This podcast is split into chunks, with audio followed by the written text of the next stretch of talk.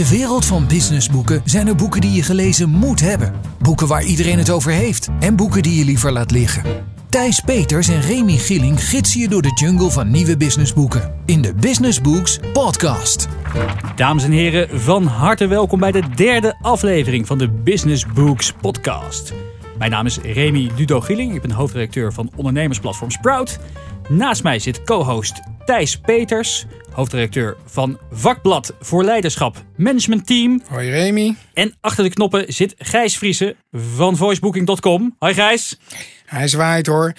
In deze aflevering horen we hoe Satya Nadella in vier jaar tijd de bedrijfscultuur van Microsoft radicaal heeft omgegooid. Spreken we met Scott Galloway van New York University over de macht van Apple, Google, Amazon en Facebook. En bespreken we het boek van Sidney Brouwer over klantgericht leiderschap. En we horen waarom fysieke producten anno 2018 weer helemaal de bom zijn. Maar eerst hebben we lezerspost. Ja, eh, inderdaad. We hebben een uh, berichtje gekregen van Jelle Drijver. Een, uh, een van onze iTunes-abonnee. En uh, nou, die schrijft fijne lengte. Niet alleen voor in de auto naar kantoor. Maar op elk moment dat het er maar uitkomt. En het helpt hem te bepalen welke boeken die hij moet gaan lezen. En welke niet. Dus, dat of welke die je moet geven. Hè? Sommige cadeautjes ja, ja. zitten er ook in. Ik kreeg dus de vraag van een, van een vriend van me, Maurits Ouweneel van Bureau van Oranje. Die vroeg eigenlijk van ja, hoeveel boeken lezen jullie nou eigenlijk zo in de maand? Ja, ik, ik lees er denk ik vier. Ik probeer er ook vier te doen ongeveer. Hoe lees jij ze dan? Hoe zorg je ervoor dat jij de belangrijkste dingen onthoudt voor deze podcast? Ik heb zo'n uh, zo'n post-its en die plak ik overal met zinnetjes erop gekrabbeld tussen de bladzijden. En later kan ik met die post-its kan ik een overzichtje maken. Oh ja. ja, wat ik zelf doe is, ik zet bij alle belangrijke anekdotes of lessen een klein ezelsoortje. Ja, een beetje ver, ver, Ja, dat weet ik. Ik heb wel eens een boek van jou in handen gehad. Het is echt één grote chaos. Maar een grote chaos. En dan, dan later schrijf ik, lees ik nog even één keertje terug. En dan schrijf ik de belangrijkste dingen even op in mijn Google Keep. Dus dan heb ik echt een oh ja. soort van Het is ook meteen note. een verzoek aan de uitgevers om twee exemplaren Twee exemplaren Hoef zou... ik niet meer die beduimelde dingetjes van Remy te krijgen. We gaan van start met het eerste boek. Ja, dat is uh, het boek Hit Refresh van Satya Nadella. De transformatie van Microsoft en de zoektocht naar een betere toekomst voor ons allemaal. Uh, Thijs, wat zeggen de recensenten? Satya has charted a course for making the most of the opportunities created by technology while also facing up the hard questions. Bill Gates. Ja, die moeten natuurlijk al wat positiefs over zeggen, zijn eigen bedrijf. Ja, anders zou het boek echt slecht verkopen, denk maar ik. niet iedereen is even positief. Nee, uh, Sanjay schrijft op goodreads.com recommended only for Microsoft employees. dus uh, ja, dat zijn er best veel. Dat maar... zijn er best wel een aantal. Dus uh, het zal nog steeds in de, in de bestsellerlijsten kunnen komen. ik heb hem gelezen. Ja, Bar Barslos, wat vond je ervan? Waarom heeft hij eigenlijk al een boek geschreven? Hij zit daar net vier jaar. Uh, je zou zeggen, na vier jaar heb je je nog niet echt bewezen en nu al een boek. Hij is de derde CEO van Microsoft na Bill Gates zelf en Steve Ballmer daartussenin. Die de tent hele lange tijd goed heeft gerund, maar in zijn laatste periode toch wel op het randje van de afgrond heeft gebracht. En dan vraag je je dat af, waar haalt zo'n Nadella dan de tijd vandaan om zo'n boek te schrijven? Ja. Waarom doet hij dat? Wat hij zegt is, uh, en, en we bespreken het hier continu, hè, de bedrijfscultuur. Ja, Iedereen heeft het, we, kunnen het bijna de bedrijfscultuur podcast Culture noemen. Podcast. Een CEO, zegt hij, staat voor culture. Culture Executive Officer. En als CEO ben je de beheerder van de cultuur. Wat je natuurlijk moet doen om, uh, om, om zo'n bedrijfscultuur om te gooien in zo'n organisatie, want dat heeft hij wel heel goed gedaan in die vier jaar tijd, uh, is om dat continu te blijven herhalen. Herhalen naar je klanten, naar je medewerkers. En storytelling is daar een heel belangrijk onderdeel van. En je ziet, ze hebben Minecraft overgenomen. Ze hebben een, een beter gevoel voor stijl, design. Ze maken met die Surface laptops echt wel mooie producten. Ik, ik voel echt wel dat er in dat bedrijf een echte omslag ja. plaatsvindt. Maar de mo mobiel heeft hij, heeft, is het niet gelukt, hè? Want nee. uh, Balmer heeft Nokia nog gekocht. Voor echt een paar miljard ja. dollar. En dat, hebben ze, dat heeft Nadella in een jaar tijd weer helemaal ja. afgeschreven. En uh, zegt hij daar nog wat over in het boek? Er wordt inderdaad gezegd dat hij niet, toen het in de board werd besproken om die aankoop te doen, dat hij daar niet fan van was. Balmer had er al twee jaar de tijd voor genomen en uh, had dat twee jaar eerder dat willen kopen. En het heeft twee jaar, twee jaar gekost om dat door de board heen te krijgen. Toen was het eigenlijk al te laat. En ja, dan, dan zit je als, als nieuwe CEO. Ja, it, it's not your fault, but it is your problem. Dus hij moest daar wat mee. En hij heeft gewoon gezegd: ja, jongens, we gaan hier gewoon niet verder in investeren. Afschrijven die handel en focussen op de toekomst. Wat vind je van het boek? Mooi boek. Kijk, hij zit daar nog steeds als CEO. Dus hij kan niet volledig een boek opengooien van wat voor shitload hij uh, over zich heen heeft gekregen. Maar hij heeft uh, wel een aantal mooie anekdotes. Zo vertelt hij uh, dat de eerste dag dat hij als CEO aantrad, dat hij het senior, leadership team heeft meegenomen uit de boardroom. Toen ging ze naar een of ander obscuur kamertje op de Microsoft campus. Een soort van sportschool waar de developers allemaal uh, bezweet normaal gesproken aan het basketballen waren. En daar moesten ze met een, met een mindfulness coach moesten ze hun schoenen uitdoen, telefoons wegleggen. En toen vroeg die coach om een vrijwilliger. En niemand durfde zijn hand op te steken. Uiteindelijk was er één vrouw die zei van nou, ik wil wel vrijwilliger zijn. En dat, die, die coach vroeg ook van jongens, jullie zijn het leiderschapsteam van Microsoft. Hoe kan het zijn dat jullie die leiderschap, die leiderschap moeten geven aan tienduizenden mensen, niet eventjes zelf het voortouw nemen als er om je hulp wordt gevraagd? Dat soort voorbeelden vind ik ook mooi dat je, uh, uh, dat je kan zien, toch met een paar praktische handvaten, hoe je als CEO in een grote organisatie echt verandering kan brengen. Om, omdat je met hele kleine dingen eigenlijk. Met eigenlijk hele kleine dingen. Dit is iets waar ook jij en ik wat aan zouden kunnen ja, hebben. Ja, dus ik, ik ben uh, het niet helemaal eens met de, de Goodreads recensie dat alleen maar voor Microsoft employees is. Het is ook voor, voor andere mensen die misschien soms wel een beetje sceptisch zijn dat grote organisaties ja. kunnen veranderen. Ja, dan gaan we door naar het tweede boek. Jij hebt gesproken met Scott Galloway. Uh, hij is de auteur van The Four over de macht van Google, Facebook, Apple en Amazon. Niet Microsoft. Hey. Ja, het is echt een New York Times bestseller geweest. De recensie, wat zeggen de recensenten over het boek van uh, Galloway? De recensenten zeggen het volgende. The book contains more insights and provocative ideas than Amazon has Boeing 767's van Tom Upchurch, redacteur bij Wired. Thijs, jij hebt hem gesproken. Mr. Galloway, welcome to our show. Um, I'll just finish your book. Um, the first question I want to ask what was the moment that you decided to write this book? I think these four firms have a tremendous amount of impact on our society, and I'm fascinated with them. And I don't think people realize just how much influence they have. So, after working with them, investing in them, I thought it would be interesting to take a deeper dive into these four companies. You've been working and advising companies who struggle against Google, Apple, and Amazon. Is that was that a reason to write this book, or is there a small aspect of revenge? No, I wouldn't say revenge, I, I, but increasingly, firms that didn't think they would be impacted by one or more of these firms are impacted by all of them. So if you look at in the U.S., six two thirds of households now have Amazon Prime, which is more. And given that it's now a cable television company, no cable TV company has anywhere near that penetration. Amazon controls 70% of voice. Google controls 92% of the search market, which by dollar volume is greater than the entire advertising market of any country with the exception of the US. Facebook has four of the five top apps in the world. And when you think about the time spent on your phone, 80% of it is in app. So your phone isn't a telecommunications device, it's a delivery vehicle for Facebook. So we have um, there are few companies that are increasingly dominate our economy, our decisions, the you know the, the content we see. And I think it's unhealthy. I think key to capitalism is competitive markets. And I believe the markets are no longer competitive. If you were to read the newspapers and watch business television, you would think we're living in a great age of innovation.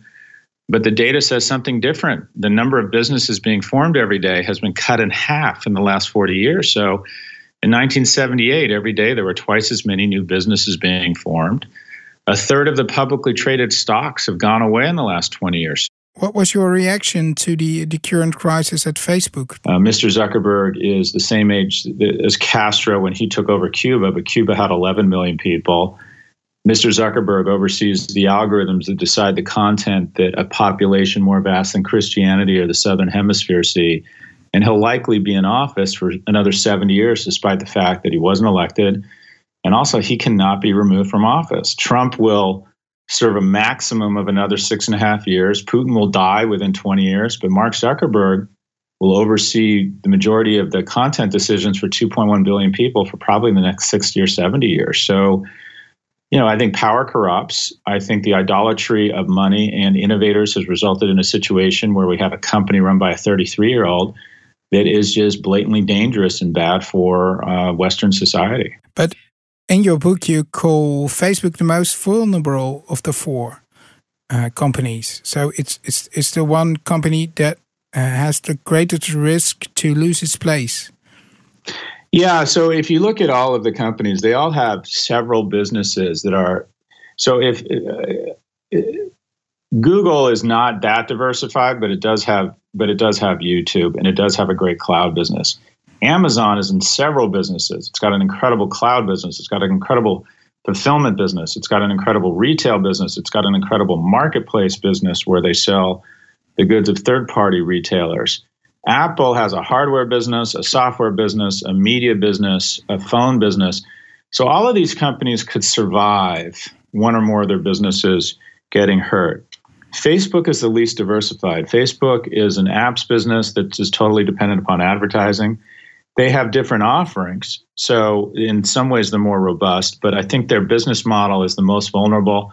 I also think that the management team there has, has, has designated or has shown itself to be the most tone deaf and as a result has unwittingly become sort of the poster child for everything bad about big tech and has become the most vulnerable to regulations. You could see, I could see a, north, a, a, country in Northern Europe or even a country in Latin America deciding to ban uh, Facebook. It, they haven't responded well to the crisis.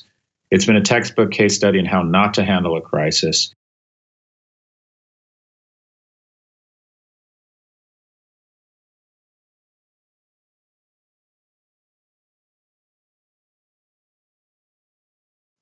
Yeah, the, uh, on the whole, um, these technology firms, it's not, they haven't been, I would call supportive, but they're careful not to be seen as trying to in, intimidate or influence academics. So a lot of people will say, you better be careful, these companies are going to come after you. And I haven't experienced any of that. I think these companies have a lot of respect for academia and um, you know a, a couple executives from facebook have called me and asked me you know, to update me on my thinking. And when I've said no, I'm not interested, they say, well, you, you, have an obligation to hear us out. And I, you know, I'll respond. I'm not a journalist. I don't have an obligation to hear both sides of the story. So, but other than that, um, you, you know, they have not been. I would describe them as benign um, and uh, n- you know no attempts to no attempts to silence me or intimidate me in any way. Yeah. Uh, one of the most interesting chapters in your book was about Amazon, and that's maybe because Amazon isn't that active in Holland. Um, do you think they will come? Will they try to to be everywhere in the Western world, or maybe beyond? Oh, it's not. It's not a question of if they'll come to Amsterdam or Holland. Excuse me. It's a matter of when. Um, this company has this company's potential market is the world. You know, maybe with the exception of China, uh, but Europe. Uh, Amazon is making extraordinary investments in Europe. If you just look at the number of fulfillment centers in the last ten years, it's gone from two to I think close to thirty or forty. So, you know, just sit tight. They'll be there. Okay, yeah, and they'll they'll be there. What's the, their most important business? Because I had a discussion with a friend, and he said it's it's web services. Actually, it's not selling stuff. That's a, that's an interesting and difficult question. I would argue they're synergistic. The the Amazon Web Services is an incredible business, and it plays a key role because it's growing and it's profitable. But at the same time, retail establishes a very strong link with consumers and the retail platform, you know, they're now about 40% of all e-commerce in the US and e-commerce sales are valued by the market at a very strong multiple because people see that as one of the few growth channels left is e-commerce and the US is the largest consumer market in the world. And then you have their media business which creates more emotional tap, attachment or, or stickiness. And again, two thirds of households have Amazon Prime, which includes Amazon Prime Video. So all of these businesses, while somewhat unrelated, are are synergistic, and the glue that holds them all together is Prime, which is a recurring revenue software-like revenue stream, which the markets love. So, you know, I, I believe this company should be broken up, but you know, all of these businesses are, you know, there definitely is a, a kind of a whole that's greater than the sum of its parts here. In terms of which business is most important, You know, I don't know. I don't. I don't. I I think it's difficult to assess them individually. Okay. Thank you for sharing your story, Mr. Galloway. Thanks for having me. Okay, goodbye. Take care. Holy fuck, die man gaat er wel met gestrekt been in, hè, Thijs?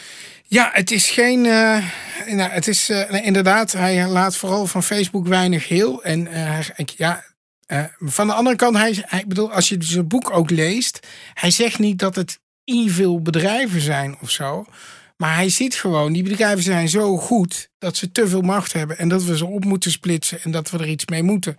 Maar hij zegt ook, hij geeft natuurlijk les aan een business school, je kunt er ongelooflijk veel leren, want dit zijn gewoon eigenlijk de best, beste, slimste bedrijven van onze tijd. Is die man niet gewoon een beetje rancuneus? Eh, eh, wel een beetje, dat is, hij heeft natuurlijk bij veel bedrijven gewerkt die heel veel last hebben van, eh, eh, van Amazon of van Google. Hè. Hij heeft eh, zelf in de board van de New York Times gezeten, New York Times Syndicate.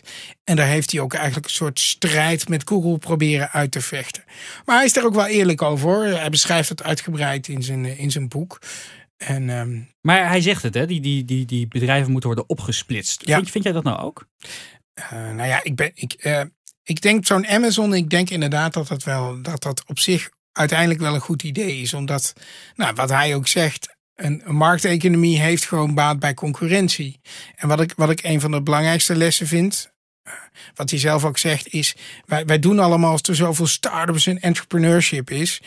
Maar dat is eigenlijk veel minder dan twintig jaar geleden. En dat is mede dankzij de macht van dit soort bedrijven. Ik had het er ook laatst over. Welke app zou je nou niet kunnen missen? Google Maps. Google Maps. Ja. En ja, voor, voor die geweldige functies zou ik best wel wat Ik heb data willen delen. Als Microsoft adept heb ik dus een eh, Apple telefoon gekocht. Een iPhone heet Ja. zo'n ding. Om Apple Maps te Wat gebruiken. Niet dat dat beter is, want dat is slechter dan Google Maps. Maar Google wist de hele tijd waar ik was. Dat vond ik gewoon... Vond je gewoon scary? Ja, en, en, en, eh, wat dat betreft, waar lees je dit boek? Ik zou het niet op vakantie lezen. Want ik werd echt een beetje ongemakkelijk. En van jeetje. Je hele eh, vakantie wordt erdoor verpest. ja, en wat hij ook erg zegt, deze tijd, het was nooit zo makkelijk om miljardair te worden, maar nog nooit zo moeilijk om miljonair te worden. Dus die, die macht, die geconcentreerd is. het- Ik vind het een beetje eh, de Piketty van het internettijdperk. Ja, ik denk dat dit is wel zo'n boek wat zoveel impact gaat hebben ook. Kopen dus. Eh, kopen, ja, zeker. Dan gaan we door naar het derde boek. Eh Sydney Brouwer schreef Klantgericht Leiderschap. Eh Thijs, Sydney Brouwer, wie is het eigenlijk? Ja, ik, ik, ik kwam het boek ineens tegen op de eh, managementboek. eh, stond het in de top 5 op 1.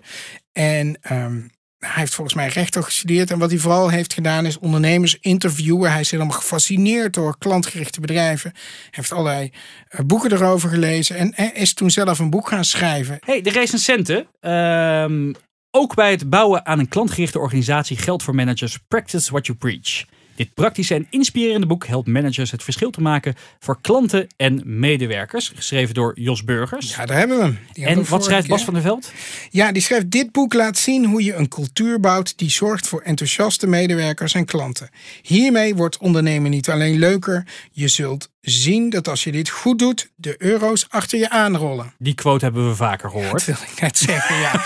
Jos riep Jos, hem ook al. Jan En- van Zetten heb ik Ja. hem gehoord zeggen. Eh, en dus eh, Bas van Avals. Ja. Eh, wie hem heeft bedacht zal een beetje in het midden liggen. Ja, dat zouden we nou wel eens moeten uitzoeken, hè? maar dat wordt lastig. Jij hebt hem gelezen Ik ook? heb het boek ook gelezen en er waren een aantal dingen die me bijbleven. Wat, wat ik ook wel aardig vind, is dat hij heel open is. Dat hij ook zegt van ja, je hoeft geen klantgericht bedrijf te zijn. Hè? Je, er, is ook, er zijn ook be- bedrijven die helemaal niet klantgericht zijn en heel succesvol. Ryanair bijvoorbeeld. Hè? Sommige bedrijven maken gewoon zulke goede diensten. Google ook. Hè? Google is, probeer Google eens te bellen. Dat lukt je niet. Facebook heeft ook geen telefoonnummer. Maar die maken gewoon dingen die wij zo graag willen gebruiken. Eh, dat klantenservice, ja, is helemaal niet nodig. Maar goed, er zijn bedrijven die dat wel doen. Daar heeft hij een paar echt hele mooie voorbeelden van. Maar wat het meest leerzaam is, van, eh, dat hij laat zien hoe bouw je nou een bedrijf. Want iedereen werkt dan in een organisatie of een bedrijf dat niet klantgericht is.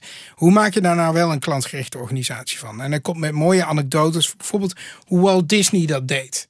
Hè, die hadden eh, die managers van Walt Disney, die mochten van hem niet buiten het theme park, niet buiten Disney World gaan lunchen. Want ze moesten in de rij staan bij die eetstandjes. Ja, die, eh, Walt Disney kwam een keer dat park binnengelopen Ja. en zag dat, zag dat zijn managers gewoon het park aan het uitlopen waren Ja. om op de hoek te gaan lunchen. Toen zei hij, ho ho, terug jullie.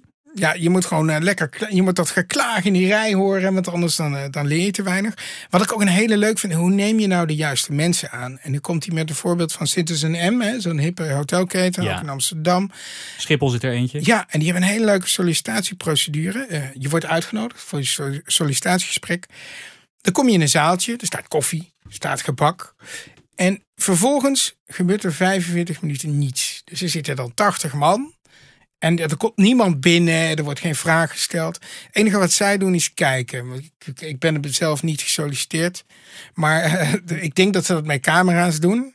Eh, en dan Dus gaan ze je, je ziet daar een paar mensen staan, een paar mensen gaan op de telefoon kijken, een beetje ongemakkelijk Nou, natuurlijk. En, en, en die mensen die worden dus niet. Dat nee, is dus dus al je na zoekt, 45 ze zoeken mensen die al gewoon uit zichzelf snel contact maken met Ja. andere mensen. Want dat zijn ook de goede, de goede mensen die je, die je als, de, als host of hostess wil hebben natuurlijk in je hotel. Wat, wat ik wel een beetje jammer vond, hij geeft veel anekdotes. eh, maar hij maakt ze soms net niet helemaal af. Hij heeft op een gegeven moment zo'n verhaal hoe eh, eh, een bankverzekeraar een beetje krampachtig probeert die klantgerichtheid in die organisatie. Om dat de mensen aan te leren. En dan vertelt hij hoe, hoe fout het ging. En dan noemt hij de bank niet. En dan denk ik, ja, dan blijft het bij mij ook niet hangen. Ik snap, het is natuurlijk een klant van hem misschien, maar dat vind ik dan wel weer jammer. Dan merk je dat hij in storytelling nog wel een stapje te maken heeft. Voor wie is dit boek? Ja, ja, je, had, je had een mooie zin, eh, zin gez- gezegd hierover. Voor wie is het boek? Ja, ja en, dat waar. Als je nog redelijk maagdelijk bent wat betreft managementboeken. Als je Jim Collins, Ken Blanchard of Jos Burgers al hebt gelezen, dan hoef je dit boek niet meer te lezen. Want er staan heel veel dingen in eh, die, die, die, ja, die heb je al, al heel vaak voorbij zien komen. Maar ben je nog niet zo in de literatuur thuis en wil je iets met klanten gaan doen, dan is dit denk ik wel een heel erg leuk boek. Ja, het is heel toegankelijk. Dus Ja. misschien is het dan wel niet eh, eh, zozeer direct voor, eh, voor de luisteraar die er al heel veel heeft gelezen, heel veel boeken.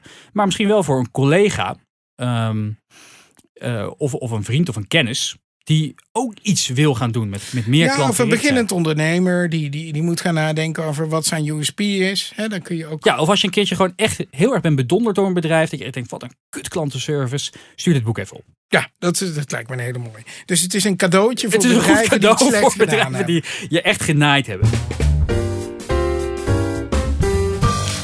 Oké, dan gaan we naar het laatste boek. The Revenge of Analog van David Sachs. Een ouder boek.